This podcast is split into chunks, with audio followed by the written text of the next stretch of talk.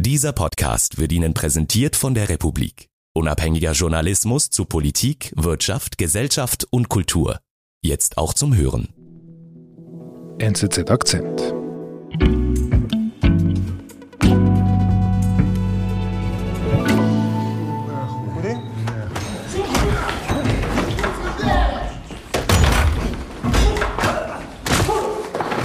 Das ist eine Szene aus dem neuen Film von Oleh Sentsov, ein ukrainischer Regisseur. Der Film heißt Rhino mhm. und es äh, geht ziemlich ja, ich hör's. Äh, hart zu und her.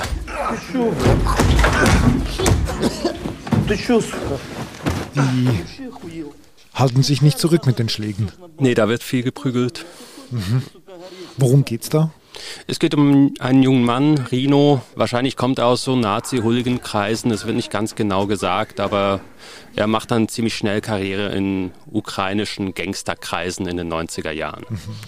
Auffällig, dass du sagst, Hooligan und Nazi, das sind ja genau ähm, Begriffe, mit denen Putin ja eigentlich seit dem Kriegsanfang auch operiert und auch begründet. Genau, und der Regisseur Oleh Sentsov würde darauf erwidern, dass das tatsächlich auch so war, damals in den neunziger Jahren. Aha, okay. Dass das ein ziemlich rechtsfreier Raum auch war in der Ukraine und solche Gestalten eben durchaus realistisch waren. Mhm. Aber Sentsov ist natürlich alles andere als ein Putin-Freund. Er ist ein ukrainischer Patriot, er ist ein entschiedener Gegner Russlands, er hat auch gegen Russland gekämpft.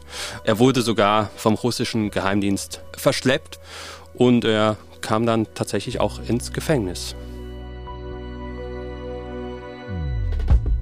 In seinem neuen Film zeigt der ukrainische Regisseur Oleh Sentsov eine dunkle und brutale Seite seines Landes mit Hooligans und Neonazis.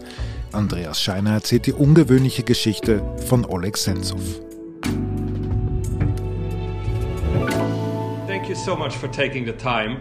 Before we begin, I just wanted to say I really like the film. Andreas, und hier sprichst du gerade mit ihm, mit Oleh Sentsov, ne?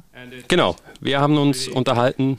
Jetzt gerade eben? Vor ein paar Tagen, ja. Okay, mitten im Krieg? Mitten im Krieg, ja. Und wer ist er denn? Es ist ein sechsundvierzigjähriger Mann. Wie gesagt, er stammt von der Krim. Ähm, Hat in, in Moskau als zwanzig-, einundzwanzigjähriger Regie studiert.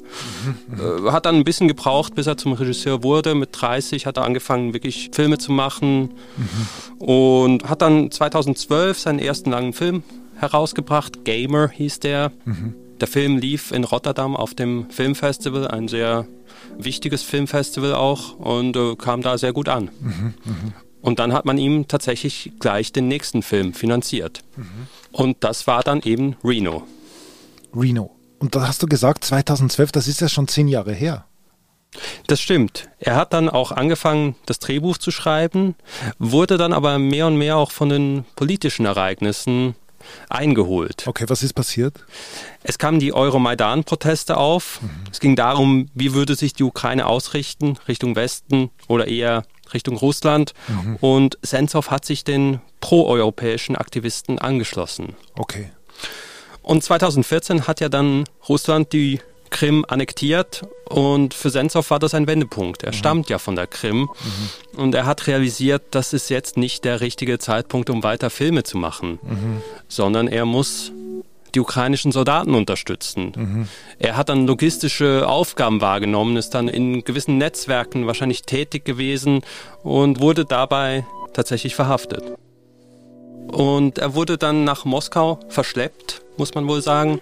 Ihm wurde der Prozess gemacht und man hat ihn äh, rechtsextremer Tendenzen beschuldigt, hat gesagt, er plane Anschläge und er wurde zu zwanzig Jahren Haft verurteilt. Oh, zwanzig Jahren? Ja, es war natürlich ein Schauprozess. Okay, aber er kam wirklich ins Gefängnis? Ja, er kam ins Gefängnis, er wurde nach Sibirien in ein Straflager verlegt. Mhm. Und spricht er darüber? Also ich meine, du, du führst ja dein Interview mit ihm. In prison, I wasn't captured. I was no any rights. I was around enemies. Ja, er hat mir von dieser düsteren Zeit erzählt. Er hat erzählt, dass es eine sehr einsame Zeit war. Er wurde sehr angefeindet von anderen Häftlingen, auch von, natürlich von den Wärtern. Uh, looks at me and at, as the enemies, as the terrorists, as the nationalists, as the banderists, as the Nazis, the same. Man hat ihn einen Nazi, einen Bandera geschimpft. Ja, es muss eine harte Zeit gewesen sein. Aber gleichzeitig hatte er auch immer den Film im Kopf, Rhino. Das hat er mir auch geschildert, wie er diesen Film nicht aus dem Kopf gebracht hat. Wie er immer in seinem Kopf daran gearbeitet hat, auch den quasi den fertigen Film schon vor dem inneren Auge gesehen hat. Mhm. Immer in seiner Gefängniszelle dran gearbeitet. Genau. Und dann, was passiert dann? Er war fünf Jahre in Haft und äh, wurde dann zwanzig neunzehn im Rahmen eines Gefangenenaustausches tatsächlich ziemlich überraschend freigelassen mhm. und hat sofort begonnen, den Film fertigzustellen. Mhm. Er hatte es ja im Kopf. Genau, er wusste eigentlich genau, was er noch machen muss. Mhm. Und dann hat das hat er geschafft? Das hat er geschafft, er hat den Film abgedreht und äh, zwanzig einundzwanzig dann auch äh, damit in Venedig Premiere gefeiert. Venedig, wow. Genau, auf dem Filmfestival Venedig. Also eine ziemlich große Premiere, ziemlich glamourös auch. Mhm.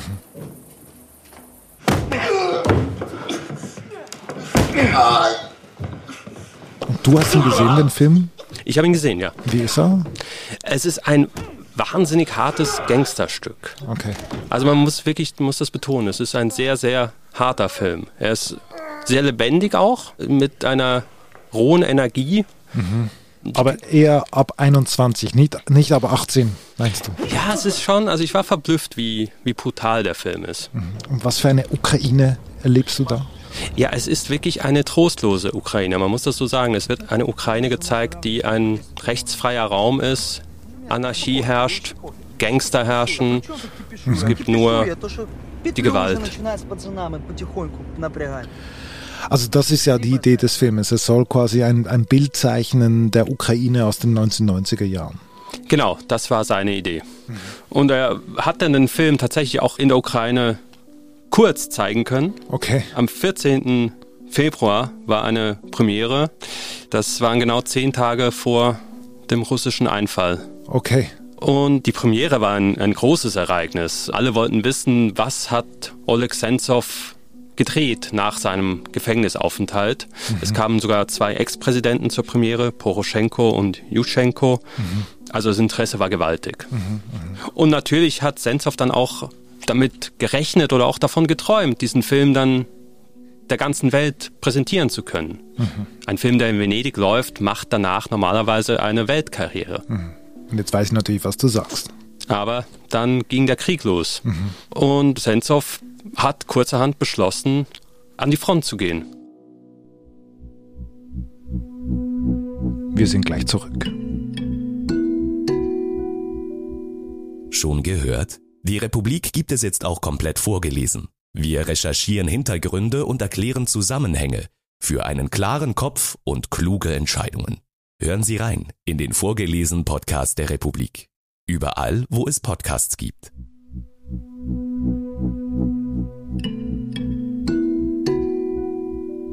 Oleh Sentsov geht also freiwillig an die Front. Ja, er ist freiwillig an die Front gegangen und hat mir auch in dem Interview dann davon erzählt. Mhm. What does it look like on the front? What do you actually do? Uh, real war is not the same as you could uh, read and uh, look and use. It's very different thing. Was sagt er? Er sagt, dass es ganz anders sei, als man das zum Beispiel aus Kriegsfilmen kenne. Ah, er sagt, Krieg in echt ist viel alltäglicher, als man sich das vorstellt. Auch vielleicht langweiliger. Real war, it's not so horrible or violence or threats. It's other, very common, very common. Er schildert das so, als würde man die meiste Zeit eigentlich nur warten. Mhm. Er war offenbar in einem Aufklärungstrupp und hat viel, er beschreibt das zumindest so, er hat viel auf einen Computer geschaut, wo er Punkte gesehen hat. Einfach den Feind, wie sich der Feind bewegt. Mhm. Und dann irgendwann, sagt er, ruft man da ist der Feind, Angriff, Angriff und dann wird angegriffen und das war's dann. Mhm. Also ein, er hat eine, eigentlich etwas sehr Abstraktes, was er dir beschreibt, nicht so unmittelbar. Genau. Gleichzeitig sagt er aber auch, man ist natürlich mit jeder Minute in Lebensgefahr. Mhm. Er sagt, man weiß nie, wird irgendwo Artillerie angreifen, Scharfschützen angreifen. Man weiß nicht, ob man die nächste Minute noch erleben wird. Mhm.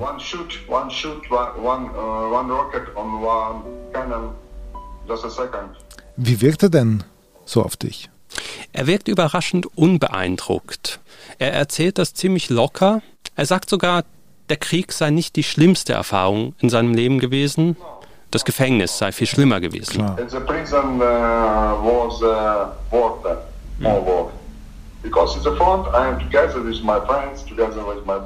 Weil im Gefängnis war er von Feinden umgeben und an der Front, so sagt er das zumindest, ist er mit Freunden und er weiß, dass er auf der richtigen Seite steht. Mhm, okay.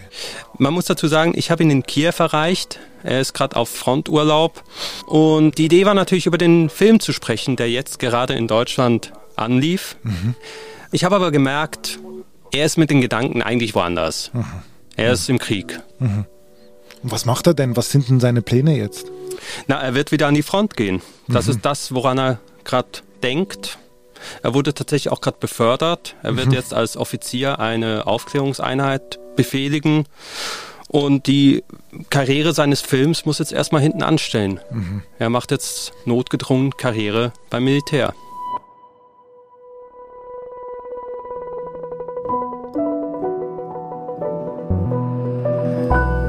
Lieber Andreas, vielen Dank.